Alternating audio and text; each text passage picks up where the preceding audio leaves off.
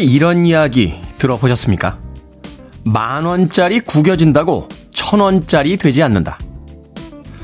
살다 보면 불운이 닥쳐오고 감당하기 힘든 일들을 만날 때도 있지만요. 나의 본질은 변하지 않는다는 뜻입니다. 우리는 환경을 탓하고 세상을 욕하지만 내가 스스로 가치 있는 사람이 되는 것.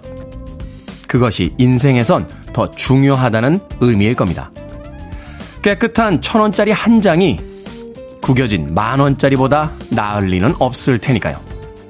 11월 15일 화요일 김태훈의 프리웨이 시작합니다.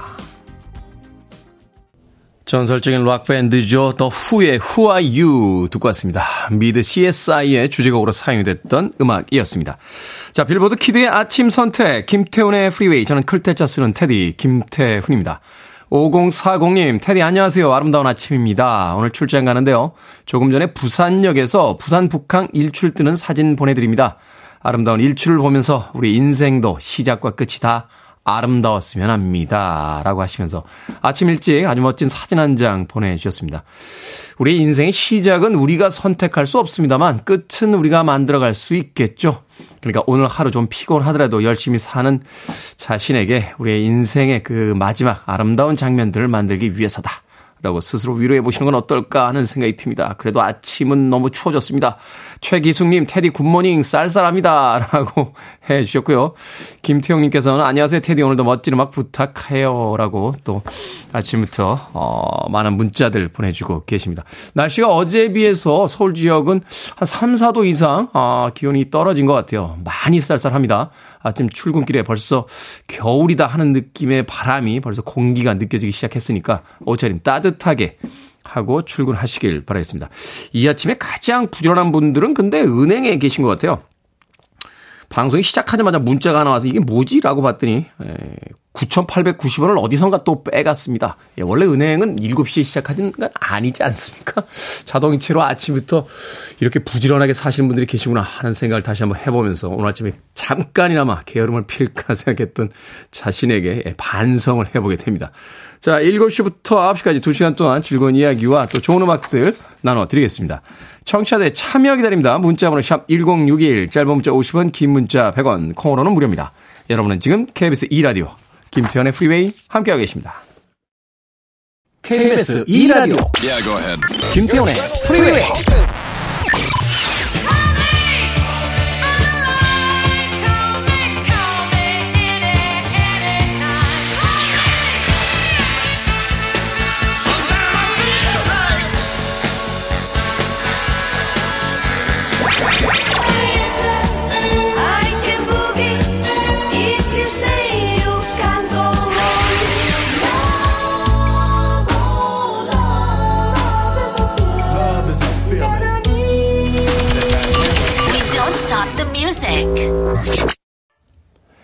여유롭고 우아하다고 이야기해야 될까요? 자신의 기량이라든지 감정을 100%다 드러내지 않고 아주 노련하게 노래를 하고 있습니다. 린다 클리포드의 Never Gonna Stop 듣고 왔습니다. 이 음악은 투팍, 뭐 나스 같은 그런 힙합 아티스트들이 자신의 음악에 샘플링해서 사용했던 그런 곡이기도 합니다. 린다 클리포드, Never Gonna Stop. 자, 4736님, 안녕하세요. 어제 커피 두 잔 마시고 긴 긴 밤을 보냈습니다. 피곤한 하루가 될 듯 합니다. 이 카페인에 예민하신 분들은 오후 시간만 돼도 커피 한 잔 드시면은 잠을 잘 못 주무시는 분들이 계시더라고요. 이게 체질이라는 게 참, 그, 뭐라고 할까요? 놀랍다라는 생각을 해보게 됩니다. 저는 커피를 한 다섯 잔 먹어도요, 바로 잡니다. 카페인에 별로 그렇게 반응을 하질 않아서, 아, 참 좋으시겠네요. 라고 하시는 분들 가끔 계신데, 이게 좋을 때도 있고 나쁠 때도 있어요. 이게 뭐냐면 밤에 예전에 이제 학교 다닐 때 공부를 좀 하거나 일을 해야 될 때 있잖아요. 어, 남들이 이제 커피 마시면 잠을 쫓으면서 공부도 하고 회사 생활할 때 일도 했는데 예, 저는 커피를 아무리 마셔도 잡니다. 어, 그래서 예, 고등학교 때, 대학교 때 예, 어, 나는 밤에 공부하는 체질은 아닌가 보다라고 생각을 했었죠. 예. 낮에요? 예, 낮에도 공부를 하는 체질은 아닙니다. 결국 그러다 보니까 공부하고는 좀 멀어졌던 그런 기억이 나는데, 어, 커피 두 잔 마시고 밤 새셨다고 4736님. 아메리카노 모바일 쿠폰 한 장 보내드릴게요. 오전에 드세요. 오전에, 저녁에 드시지 마시고요. 아, 송윤영님. 11월 15일 화요일 제 40대 마지막 생일입니다. 그리고 또 다음 주 11월 21일 월요일은 20주년 결혼 기념이래요. 축하받고 싶어서 큰 맘 먹고 회원가입 후에 사연을 신청합니다. 특별한 날인데 행복하게 해주실 거죠? 참 저는 쌍둥이에요. 저는 송윤영, 쌍둥이 언니는 송윤희. 많이 많이 축하해 주시고요. 사랑하는 내 남편 권승호 내 옆에 있어줘서 고마워라고 꼭 전해 주십시오. 라고 하셨습니다. 송유영님, 네. 생일과 함께 결혼 기념일, 다가오는 결혼 기념일도 축하드립니다.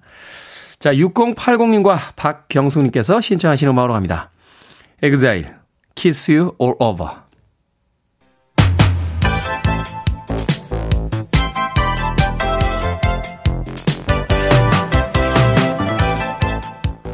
이 시간 뉴스를 깔끔하게 정리해드립니다. 뉴스 브리핑 캔디 전예현 시사평론가와 함께합니다. 안녕하세요. 안녕하세요. 캔디 전예현입니다. 소방 공무원 노조가요. 이상민 행안부 장관을 고발했습니다. 이게 이렇게 되면은 뭐라고 해야 될까요? 공무원 사회에서 이제 내분 쪽으로 가는 건가요? 어, 그렇다기보다는 최근에 이태원 참사와 관련된 수사가 현장 실무자들에게만 집중이 돼 있는 것 아니냐라는 문제 의식이 많이 반영된 것으로 보여요. 여론도 그렇게 지금 추세가 나오고 있죠. 너무 이제 윗선은 책임을 안 지고 현장에서 고생한 사람들만 책임을 몰아가는 것 아니냐라는 비판이 제기되고 있는데 소방 공무원 노조에서는 이상민 행정안전부 장관을 직무 유기, 업무상 과실치사상 혐의로 지금 경찰에 고발을 했습니다. 소방노조가 강조하는 것은 이 장관의 책임입니다. 재난 안전을 총괄하고 조정하는 이상민 행정안전부 장관이 가장 큰 책임이 있다라고 지금 노조에서 주장을 하고 있는데요. 재난 관리 주무 장관으로서 주의 의무를 위반했다라고 주장을 하면서 진상규명과 더불어 이 장관의 사퇴를 지금 촉구하고 있습니다. 어, 수사를 하고 있는 특별수사본부에서는 사실관계 확정은 수사 범위를 확대하겠다라고만 얘기를 했었는데 다만 지금 행안부 관련 참고인이 없는 것으로 전해지고 있다 보니 어, 소방뿐만 아니라 경찰 일선에서도 이런 부분에 대한 비판이 제기되는 것으로 보이고요. 다만 일단 직무유기 혐의가 특정이 된다 하더라도 이게 고위공직자 범죄수사처에서 수사를 결정할 가능성도 있습니다. 공수처요? 예, 그래서 이 공수처가 어떻게 할지 좀 더 지켜봐야 되겠고요. 이상민 행정안전부 장관이 최근 언론 인터뷰에서 누군들 폼나게 사표 던지고 싶지 않겠냐. 라는 발언이 또 논란이 되고 있습니다. 이 상황에서 사표 던지는 게 폼나는 건가요? 이게 참 참사의 유가족들이 들으면 다시 한번 좀 굉장히 분노할 발언이죠. 그리고 어 야당을 비롯해서 여러 곳에서 비판 의견이 나오고 있는데 민주당에서 어제 또 이 발언에 대해서 강하게 비판을 하면서 이미 이 장관에 대한 파면을 촉구한 바 있는데 어제도 윤석열 대통령이 계속 어 참사 책임자를 두둔하려고 하지 말고 이 장관을 파면해야 된다라고 주장을 하고 있습니다. 이 장관이 어제 국회 예산결산 특별위원회 전체회의에 출석을 했는데 하지만 현재 자리에서 최선을 다하는 것이 책임을 가장 제대로 수행하고 있는 거라고 판단한다면서 스스로 사퇴할 뜻이 없음을 다시 한번 밝히기도 했습니다. 그런데 어제 또 국민의힘 의원의 발언이 논란이 됐습니다. 정은청 국민의힘 의원이 확실하게 책임지고 이제 수습을 하고 책임지고 나오면 이런 의미로 음, 네. 해석이 되는데 나같이 이렇게 국회의원도 되지 않냐라고 말해 논란이 일었는데 강선우 민주당 의원이 목숨을 잃은 참사가 이 심양명의 기회냐 이렇게 부적절한 발언이라고 지적을 하기도 했습니다. 자, 지금 국정조사의 경우에는 여야의 이견만 어제 확인이 됐는데요. 김진표 국회의장 주재로 여야 원내대표가 만났지만 입장 차이를 좁히지 못했는데 민주당, 정의당을 비롯한 야권에서는 국민의힘이 이렇게 계속 동참하지 않으면 오는 24일 국회 본회의에서 국정조사 계획서 통과시키겠다는 계획입니다. 상황이 상황이니만큼 정치하시는 분들 좀 말 실수하지 않도록 좀 조심들 좀 해주셨으면 하는 생각입니다. 자, 이른바 가짜 수산업자 게이트 소식입니다. 검찰이 가짜 수산업자로부터 금품을 제공받은 혐의로 박영수 전 특검을 불구속 기소했는데 이 박영수 전 특검 소위 대장동 50억 클럽으로도 혐의를 받고 있지 않았나요? 예, 일단은 이 사건부터 보면 청탁금지법 위반 혐의로 박영수 전 특검이 불구속 기소가 됐습니다. 2020년 수산업자를 사칭한 김모 씨, 이른바 이제 가짜 수산업자라고 우리가 언론에서만 지칭을 하는데요. 네. 김모 씨에게 대여로 20, 250만 원 상당의 포르쉐 렌터카를 무상으로 받고 86만 원 상당의 수산물을 세 차로 받는 등 336만 원 상당을 받은 혐의이고 또 검찰에서는 이모 현직 부부장 검사, 이모 전 조선일보 논설위원, 업모 TV조선 보도 해설위원, 전직 중앙일보 기자를 비롯한 언론인 3명도 청탁금지법 위반 혐의로 불구속 상태로 재판을 넘겼습니다. 그런데 지금 말씀해 주셨듯이 박영수 전 특검의 경우에는 아마 대장동 관련한 사건에서 50억 클럽이라는 곡과 관련해서 아마 청취자분도 이안 얘기 들어보셨을 겁니다. 네. 지금 민주당에서 굉장히 의심을 하고 있는 부분은 이런 부분인데요. 민주당에서는 검찰 독재 정치 탄압이라는 것을 구성해서 최근 검찰의 대장동 수사에 대해서 여러 가지 의심의 문제를 제기하고 있는데 특히 최근에 문제를 제기하는 부분은 지금 대장동 사건 수사를 담당하는 팀이 이른바 박영수 사단이라고 불리는 검사들로 교체됐다는 겁니다.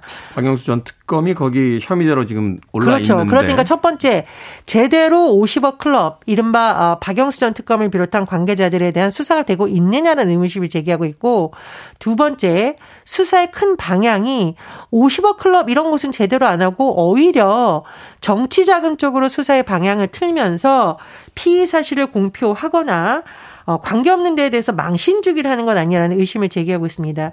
야당에서는 특히 민주당에서는 이른바 박영수 사단이 일선 수사에서 손을 떼라라고 분석을 하고 있는데요. 아마 이번 사건에 대해서도 50억 클럽에 대한 수사가 아니라 엉뚱한 수사에 초점을 맞춘 것 아니냐라는 해석이 나올 가능성도 있습니다. 어렵네요. 자, 거래량을 기준으로 세계 3위 규모였던 암호화폐 거래소 FTX가 파산 신청했습니다. 이 후폭풍이면 어마어마할 것이다. 또 지금 현재 비트코인 가격 뭐 만 달러 이하까지 떨어질 것이다. 뭐 이런 예상들이 나오고 있어요.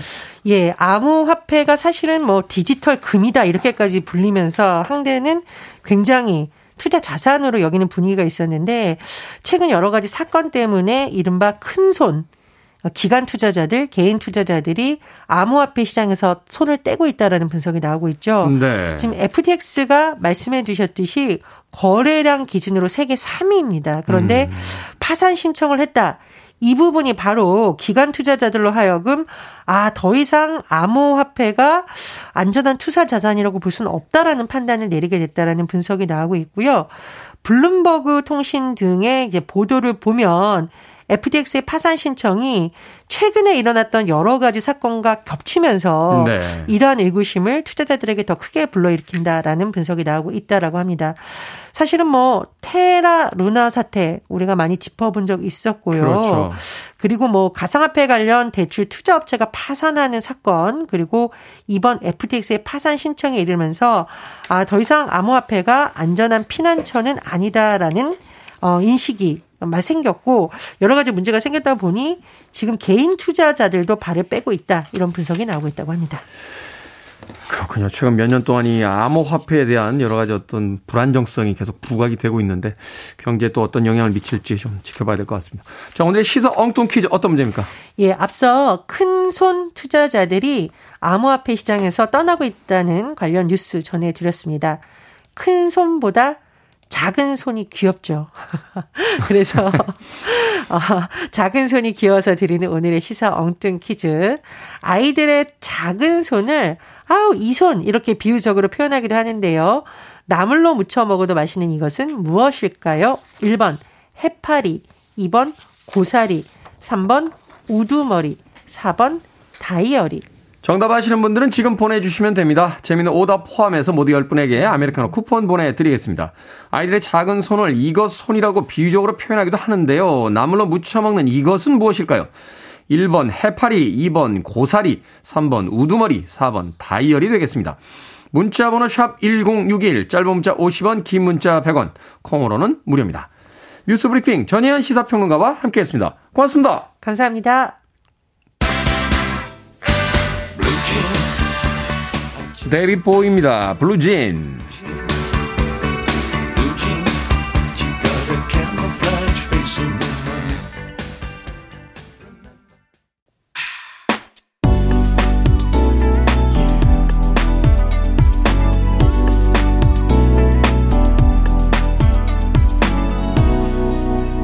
김태훈의 Freeway.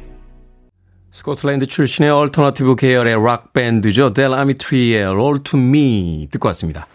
자, 오늘의 시에서 엉뚱 퀴즈. 아이들의 작은 손을 흔히 이것 손이라고 합니다. 나물로 무쳐 먹거나 육개장에 넣어 먹는 이것 무엇일까요? 정답은 2번 고사리였습니다. 고사리. 5767님 고사리입니다. 저 상 주세요라고 하셨는데. 상이라는 건 뭘 잘해야 드리는 거고요. 이건 그냥 상품을 드리는 상품? 선물? 뭐라고 해야 되죠? 뭐 그렇게, 그렇게 표현하면 되겠죠. 예.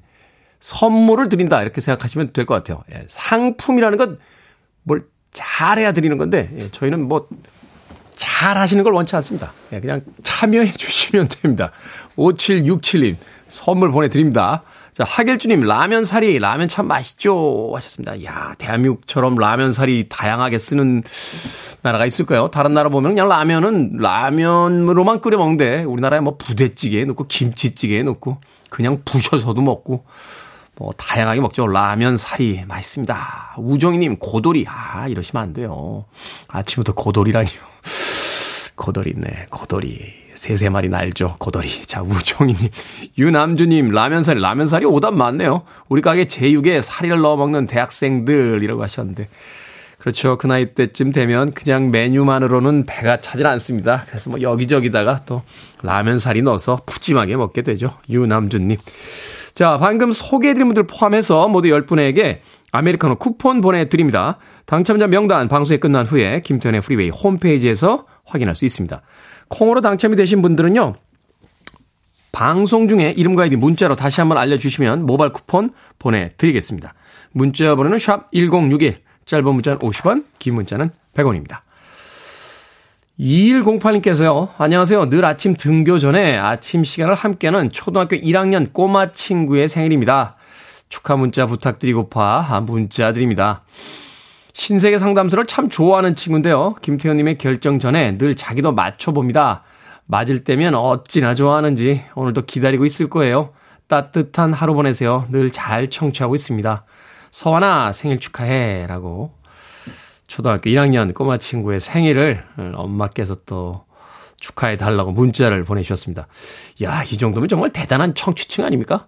예순 일은 되신 분들도 아침 시간에 잘 듣고 있습니다. 라고 문자 보내주셨는데 초등학교 1학년이면 몇 살이죠? 8살? 예, 정말 전 국민을 아우르는 어마어마한 방송이다라고 저는 개인적으로 생각을 합니다. 2108님에게 제가 피자 한 판하고 콜라 세트 보내드릴게요. 생일 맞은 서한이와 함께 맛있게 나누시길 바라겠습니다. 그리고 잠시 후에 신세 상담소가 또 진행이 되니까 과연 오늘은 몇 개의 정답을 맞추는지 기대해 주시길 바라겠습니다. 자, 5386님, 테디 겨울 다가오니까요. 건설 현장 다니는 남편, 일거리가 없는 날이 많아 속상해 합니다. 제가 기운 내라고요. 하루 용돈 5천 원에서 만 원으로 올려주니까 좋아하는군요. 제가 좋아하는 과자만 골라 많이 사다 줬어요. 오늘 퇴근 후엔 남편 좋아하는 갈비찜 해줘야겠습니다. 힘내, 우리 남편이라고 하셨습니다. 5386님. 속상하죠? 일이 없으면 그래도 이렇게 따뜻하게 이해해주는 아내가 있어서 행복하실 것 같네요. 5386님께도요, 제가 치킨 한 마리와 콜라 세트 보내드리겠습니다. 남편분과 함께 맛있게 나누시길 바라겠습니다. 자, 조단 힐의 음악으로 갑니다. For the love of you.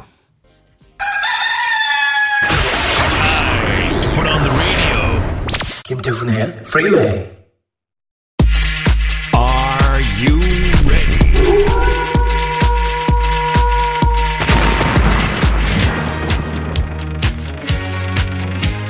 두통을 유발하는 고민 여기서 해결하시죠. 결정은 해드릴게 신세계 상담소.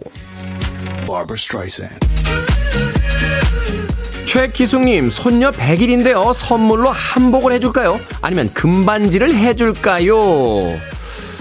금반지 해주세요. 한복은 입혀놓고 어른들이 행복해하는 거지만 금반지는 나중에 손녀가 행복해하지 않겠습니까?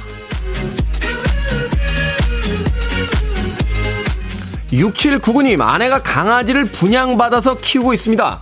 그런데 제 옷은 안 사면서 요즘 춥다고 강아지 옷만 엄청 사네요. 뭐라고 한마디 할까요? 아니면 그냥 모른 척 할까요?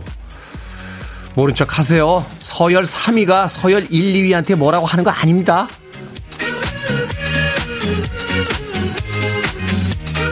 김장규님, 제 이름 때문에 김장철만 되면 김장 도와줘! 라는 친구들의 장난 메시지가 계속 옵니다. 일일이 장난을 받아줄까요? 아니면 무시할까요? 장난 받아주세요. 1년에 한 번 크리스마스 같은 이벤트라고 생각하면 어떨까요? 나중엔 그런 날들이 그립습니다.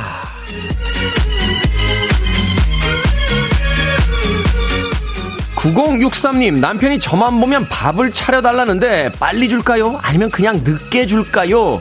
남편아, 날 보면 할 말이 그것밖에 없니? 빨리 차려줍시다.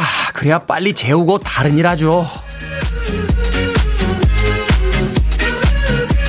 방금 소개해드린 네 분에게 선물도 보내드립니다. 콩으로 뽑힌 분들 방송 중에 이름과 아이디 문자로 알려주세요. 여러분의 다양한 고민 보내주시면 해결해드립니다. 문자번호 샵 1061, 짧은 문자 50원, 긴 문자 100원, 콩으론 무료입니다.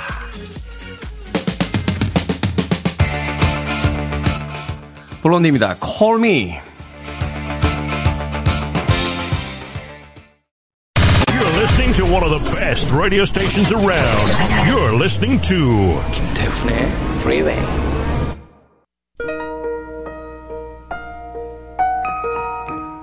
빌보드 kid의 아침 선택 KBS 2라디오 김태훈의 프리웨이 함께하고 계십니다.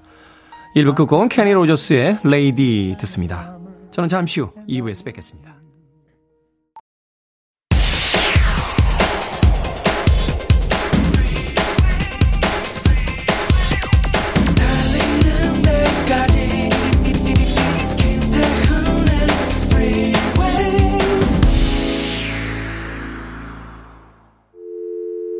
I need your arms around me. I need to feel your touch.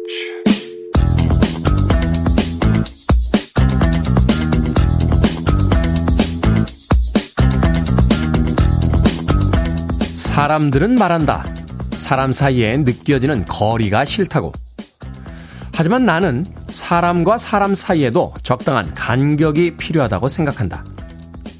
사람에게는 저마다 오로지 혼자 가꿔야 할 자기 세계가 있기 때문이다. 또한 떨어져 있어서 빈 채로 있는 그 여백으로 인해 서로 애틋하게 그리워할 수 있게 된다. 나는 나무들이 올곧게 잘 자라는 데 필요한 이 간격을 그리움의 간격이라고 부른다. 서로의 체온을 느끼고 바라볼 수는 있지만 절대 간섭하거나 구속할 수 없는 거리. 그래서 서로 그리워할 수밖에 없는 거리.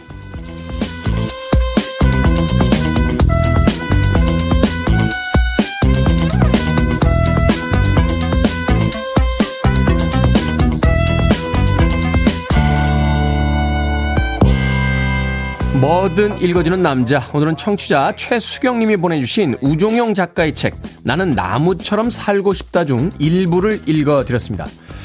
넘치지도 모자라지도 않게 정도에 알맞게 적당한 관계를 유지하는 게 가장 어렵죠. 사랑과 관심을 제어하지 못하면 상대를 구속하게 되고요. 반대로 지나치게 거리를 두면 멀어지게 되니까요. 그럴 땐 이렇게 하면 상대방이 부담스러워 할지 관계가 어긋나는 건 아닐지 걱정하는 대신에 혼자 있는 법을 배우는 것도 방법입니다. 혼자 있는 시간을 즐길 수 있게 되면 둘이 되어도 서로의 경계를 침범하지 않고 존중하는 법을 체득하게 되니까요. 현존하는 최고의 아티스트라고 이야기하고 싶네요. 스팅의 Fragile 듣고 왔습니다. 목소리가 어떻게 이렇게 나오죠? 아름답다라고 이야기할 수는 없습니다만 음, 듣는 사람의 예, 귀를 예, 노래하는 동안은 절대로 어, 벗어나지 않는 아주 멋진 목소리가 아닌가 하는 생각이 듭니다. 스팅. Fragile. 자, 김태훈의 프리웨이 2부 시작했습니다. 앞서 일상의 재발견, 우리 하루를 꼼꼼하게 들여다보는 시간, 뭐든 읽어주는 남자. 오늘은 청취자 최수경님이 보내주신 우종영 작가의 책, 나는 나무처럼 살고 싶다 중 일부를 읽어드렸습니다. 어, 서성용님, 사람과 사람 사이에 난로의 거리가 좋다고 합니다. 음, 너무 가까우면 데이고 멀면 따뜻하지 않고, 그러니까 난로를 놓고 있는 정도의 거리가 좋다. 음. 그게 몇 센치인가요? 예. 한 50cm 되나요?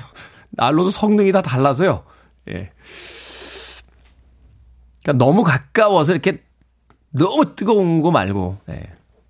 너무 멀어서 이렇게 그게 이제 가장 어렵죠. 어, 뭐 일주일에 한 번 정도? 뭐 한 달에 한 번 정도?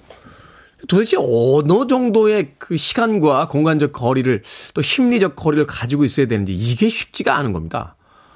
사실은 이제 연애를 하거나 친구들끼리의 우정에 있어서도 그렇잖아요. 뭐 어떤 부담스럽게 뭐 하루에도 몇 번씩 봐야만 되는 사람이 있는 반면에 또 그렇지 않고 뭐 일주일에 한 번이면 충분히 뭐 연애 감정을 느끼고 또 우정을 확인할 수 있는 이런 사람들도 있는데 이게 참 쉽지는 않다 하는 생각 해보게 됩니다. 또 만나지 않으면 바로 이렇게 멀어지는 듯한 느낌을 받는 친구가 있는 반면에 또 1년에 한 두 번만 만나도 예전 생각을 떠오르면서 어, 또 친해질 수 있는 다시 옛날 기분을 회복할 수 있는 그런 친구들도 있으니까 결국은 두 사람 사이에 합의의 문제가 아닌가 하는 또 생각이 들군요.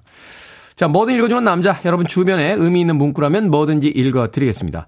김태훈의 프리웨이 검색하고 들어오셔서 홈페이지 게시판 사용하시면 되고요. 말머리 뭐든 달아서 문자로도 참여가 가능합니다. 문자 번호 샵 1061, 짧은 문자 50원, 긴 문자 100원, 콩으로는 무료입니다. 오늘 채택되신 청취자 최수경님에게 촉촉한 카스테라와 아메리카노 두 잔 모바일 쿠폰 보내드리겠습니다. I want it, I need it, I'm desperate for it. Okay, let's do it. 김태훈의 Freeway. 밀리 바닐리의 Girl I'm Gonna Miss You에 이어진 MC 해머의 Have You Seen Her까지 두 곡의 음악 이어서 듣고 왔습니다. MCM의 Have You Seen Her 이 곡은 원래 칠라이트의 1971년도 어, 히트곡이죠. MCM은 아마 이 곡을 아마 90년대에 발표를 했던 거로 어, 기억을 하고 있습니다. 밀리 바닐리의 Girl I'm Gonna Miss You 그리고 MC 해머 Have You Seen Her까지 두 곡의 음악 이어서 들려드렸습니다. 어, 5603님 안녕하세요. 저 오늘 생일입니다. 밥하고 애들 학교 데려다주고 지금은 출근하는 중입니다. 기운이 없어요. 저 생일 축하해 주세요 하셨습니다. 그 생일이라는 걸 왜 우리는 자꾸 챙기게 되는 걸까요? 밥하고 애들 학교 데려다 주고 출근하는 건 어제와 똑같은 하루의 일상인데 오늘 생일이기 때문에 더 우울한 거잖아요. 그렇죠? 어. 생일이 아니었으면 덜 우울했을 텐데 생일이라서 더 우울한 거잖아요. 기념일이라는 건 우리 인생에서 행복하기 위해서 필요한 날인데 어떤 기념일들은 오히려 더 우리를 힘들게 만드는 게 아닌가 하는 생각을 해보게 됩니다. 5603님. 전에도 축하해 드려야죠. 어, 뭐 보내드릴까요? 롤 케이크 보내드릴게요. 생일엔 역시 케이크죠. 롤 케이크 보내드렸으니까, 아, 퇴근하신 길에 롤 케이크 하나 아, 교환권으로 받아오셔서 혼자만의 생일이라도 꼭 축하하시길 바라겠습니다. 5603님, 이 세상에 태어나 주셔서 또 저희 애청자가 되어 주셔서 진심으로 감사의 말씀 드립니다. 자, 3956님, 테디, 오늘 사무실 직원들이랑 대천 보령으로 체육 행사 갑니다. 왕복 7시간이 넘는 거리인데 무사히 즐겁게 잘 다녀오길 기도해 주세요. 아니, 무슨 체육 행사를 왕복 7시간을 갑니까?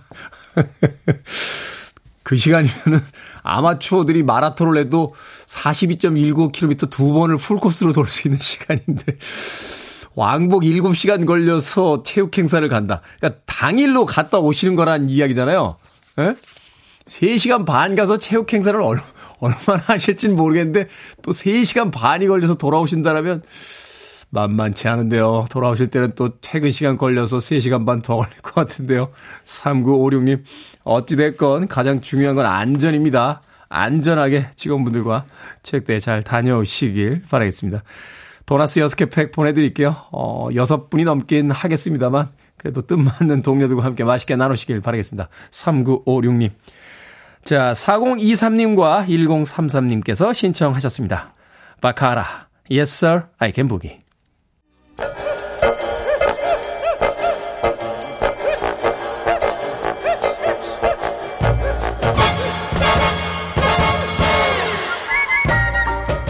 온라인 세상 속 촌철살인 해악과 위트가 돋보이는 댓글들을 골라봤습니다. 댓글로 본 세상.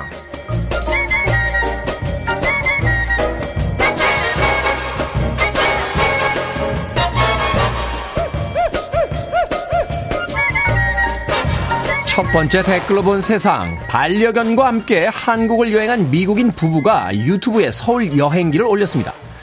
부부는 길거리에서 모르는 노 부부가 반려견에게 만 원을 주며 신나 했다며 자신이 불황아처럼 보인 것 같아 불편하다고 말했는데요. 이후에 한국인 친구에게 한국의 어른들은 아이들에게 간식이나 용돈을 주기도 한다. 귀여워서 준 것이다. 라는 설명을 들었고 오해가 풀렸다며 행복해 했다는군요. 여기에 달린 댓글 드립니다. 맥스님, 시장에서 우리 딸 이쁘다고 2천원 주신 할아버지 생각이 나네요. 어른이 주는 건 받는 거요. 하면서요.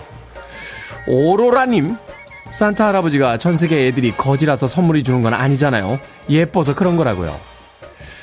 길에서 만난 낯선 어린이에게 깎아 묵으라고 돈이나 간식을 주는 나라 또 어디 있겠습니까? 참 정많은 민족입니다.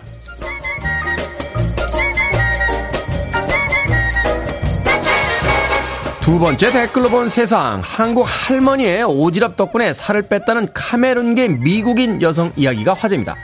이 여성은 미국 뉴저지 빵집에서 버터크림 빵 6봉지를 사려고 했다가 한국인 할머니에게 뚱뚱하다고 지적을 받았다는데요. 할머니는 한식이 최고라며 일요일마다 한인 마트에서 장을 보자고 했고 식단을 한식으로 바꾸자 114kg이었던 몸무게가 1년 만에 50kg이나 빠졌다는군요. 여성은 이후 한국계 미국인과 결혼해 이름을 아프리카 윤으로 바꿨다고 하는데요. 여기에 달린 댓글 드립니다. 기러기님, 뭐 이런 사람이 다 있어. 하고 화내면서 지나갈 법도 한데 상처받지 않고 조언을 따르는 게 멋있네요. 672님, 할머니, 저는 이미 한식을 먹고 있는데 살이 안 빠집니다. 저는 어쩌면 좋을까요? 그렇군요. 제 주변에 별로 살이 찌지도 않았는데 매일 다이어트 한다면서 살 안 빠진다고 화내시는 분들 계십니다. 그분들의 문제는 일단 버터크림 빵 6봉지를 드시고 그때부터 한식으로 바꾸셔야 했던 게 아닌가 하는 생각이 드는군요.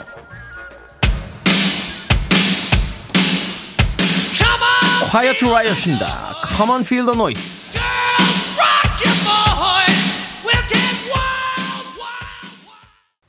Your mind.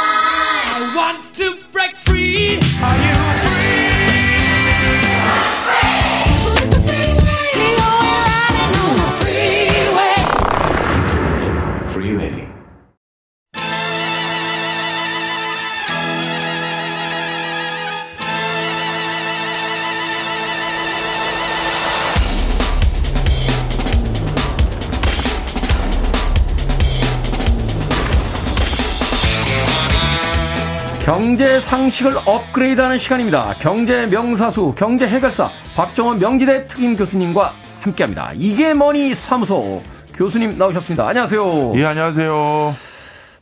뭐 최근에 경제 뉴스야 사실은 좋은 뉴스가 별로 없어서 네. 벌써 어떤 오늘의 이야기를 운을 띄우기가 벌써 겁이 납니다. 자, 지난주에 미국의 빅테크 기업들의 대량 해고 소식이 전해졌어요. 트위터, 그리고 이제 메타, 우리가 이제 페북이라고 알려져 있죠. 이 대형 빅테크 기업들의 해고 뉴스가 충격적이었는데 규모가 이게 엄청납니다.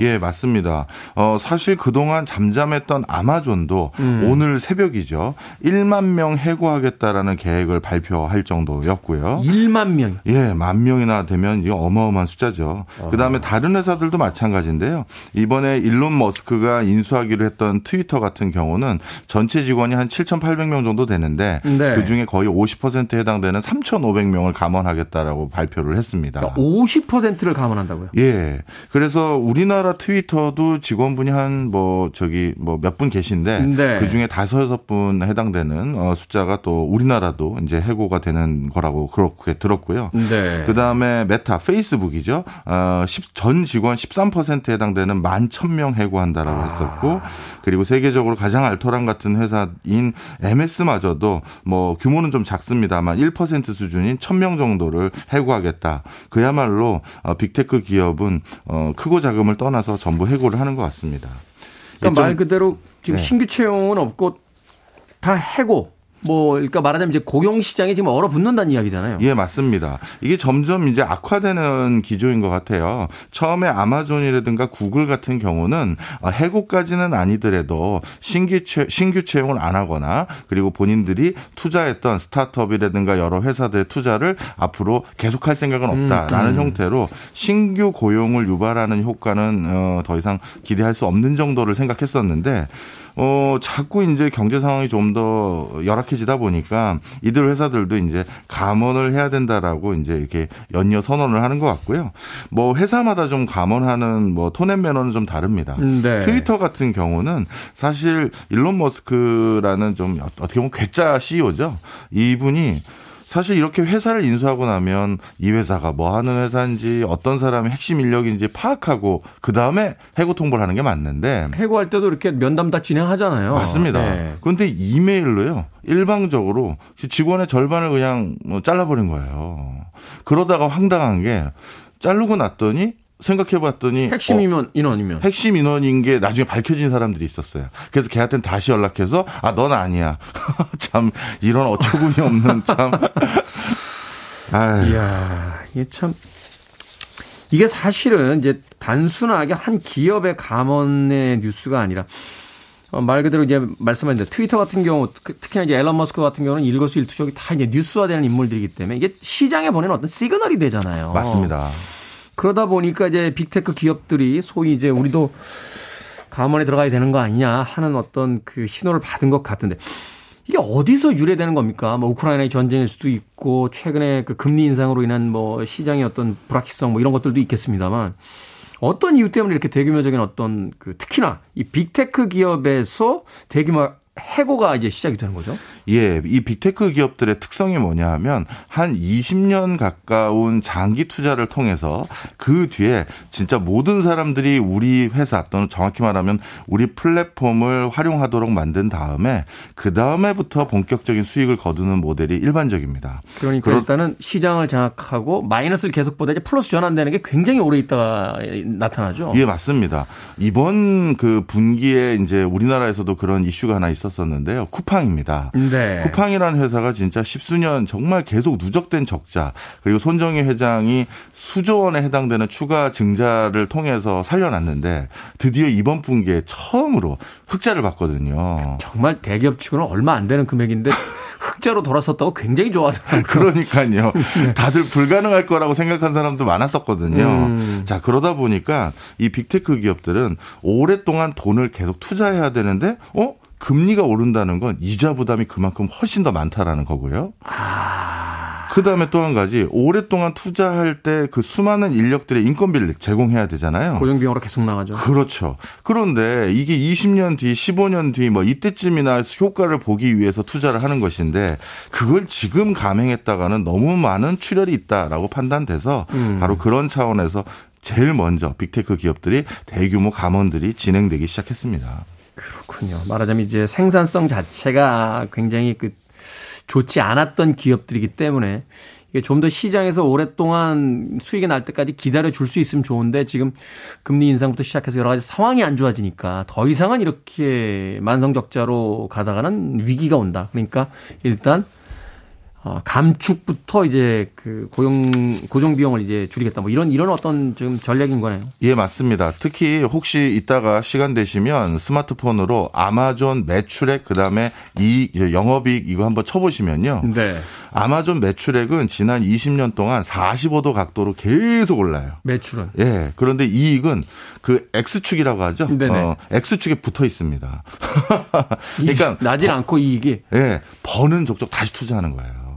사실 주머니 늘려면 늘 수 있는데 네. 아마존이 더 큰 유통 그 제국을 만들기 위해서 뭐 인프라 투자하고 뭐 물류센터 짓고 이런 걸로 계속 투자를 하다 보니까 이익은 딱 어느 정도 흑자 정도 나는 정도로 유지하면서 매출을 급격하게 늘리고 네. 그걸 통해서 아무도 이 시장에 침범하지 못하도록 만드는 게 이 빅테크의 전략인데 그렇죠. 바로 그런 것들을 계속 수행하기에 아직까지 어, 흑자 전환이 안 됐던 뭐 트위터라든가 아니면 아니면 어떤 회사의 내부의 신규 사업 부분 같은 경우 음. 어쩔 수 없이 이렇게 뭐 접는 경우가 많죠. 네.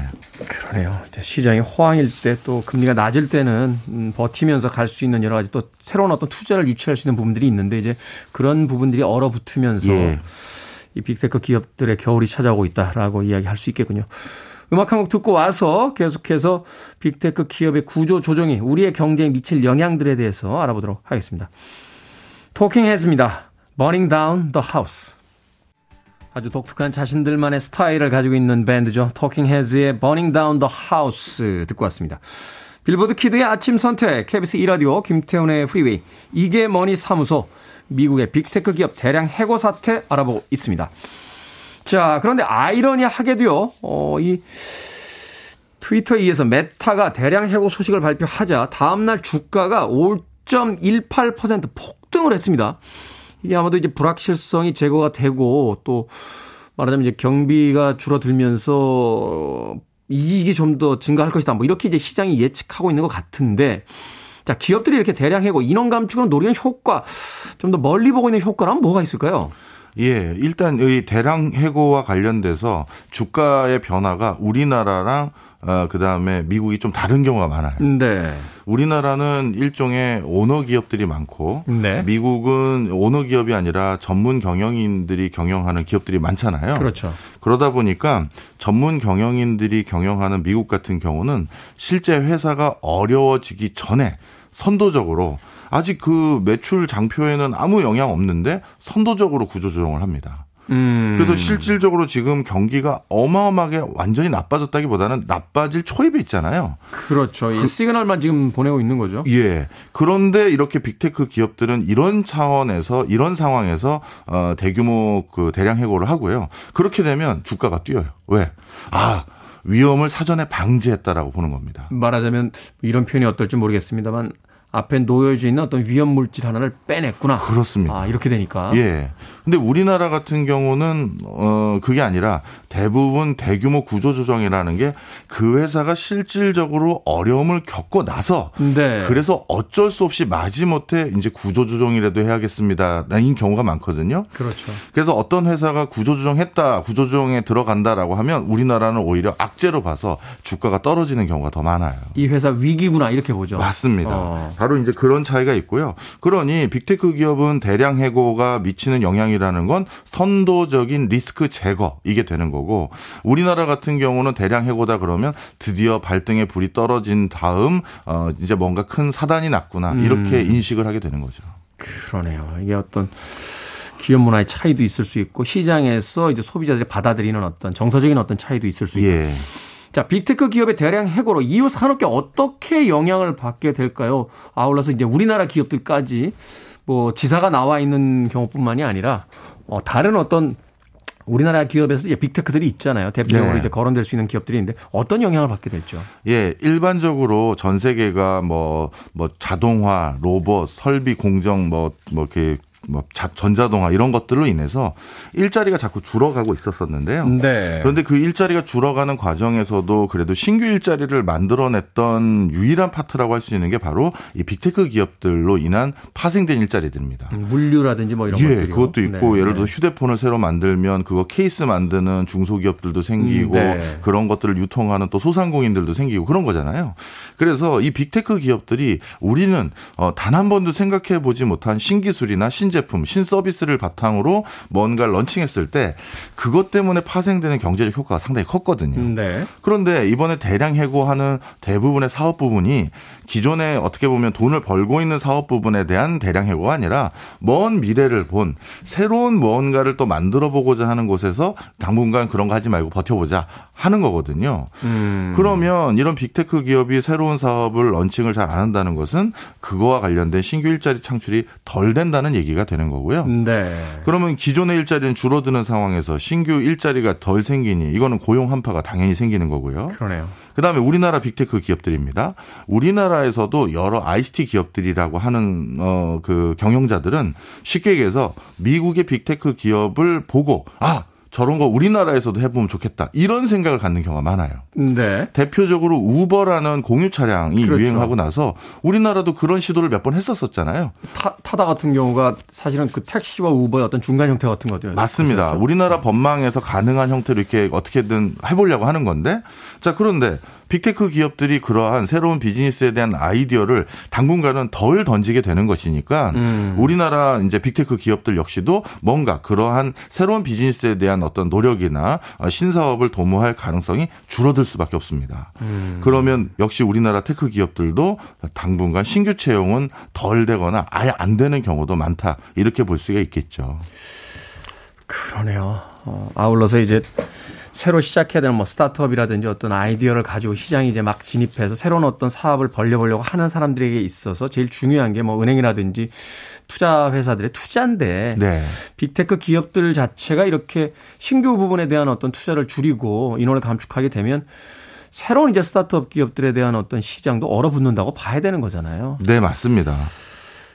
언제까지 이렇게 진행이 될까요? 뭐 이건 사실은 교수님께서 딱 집어서 이야기해 주실 수 있는 상황은 아닙니다만 전반적으로 이제 전문가들이 예상하는 이런 어떤 겨울이 이 대략 어느 정도의 시간 정도 진행이 될 거예요. 이걸 우리가 중요하게 생각하는 게 네. 언제까지만 버티면 그래도 다시 봄이다라고 그렇죠. 하면 계획을 좀 잡을 수가 있는데 이게 언제 끝날지 모릅니다. 이러면 정말 이제 난감해지는 거거든요. 그럼요. 어, 확- 확실한 것은 어, 이 지금 빅테크 기업들은 그 돈을 가장 많이 끌어다 쓰고 네. 나중을 대, 어, 그 보는 그런 비즈니스 모델인데 그럼 금리가 언제쯤 낮아지고 그러니까 다시 말하면 물가는 언제쯤 잡히느냐 다 맞물리는 거거든요.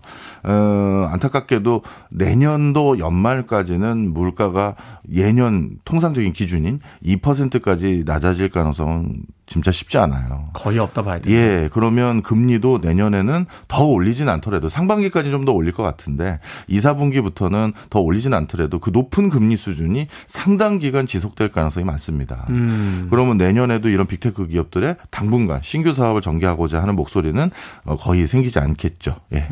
신규 사업을 새로 만들지 않는다는 건 고용이 그만큼 창출될 기회가 없다라는 게 되겠군요. 1년 이야기 해주셨는데 많은 분들이 2년 정도 이야기 하시더라고요. 어, 그 정도는 잡아야 되지 않겠느냐. 겨울이 오고 있습니다. 준비들을 해야 될 것 같습니다. 자, 이게 뭐니 사무소 미국 빅테크 기업의 대규모 구조조정 사태 박정원 명지대 특임 교수님과 함께 이야기 나눠봤습니다. 고맙습니다. 감사합니다.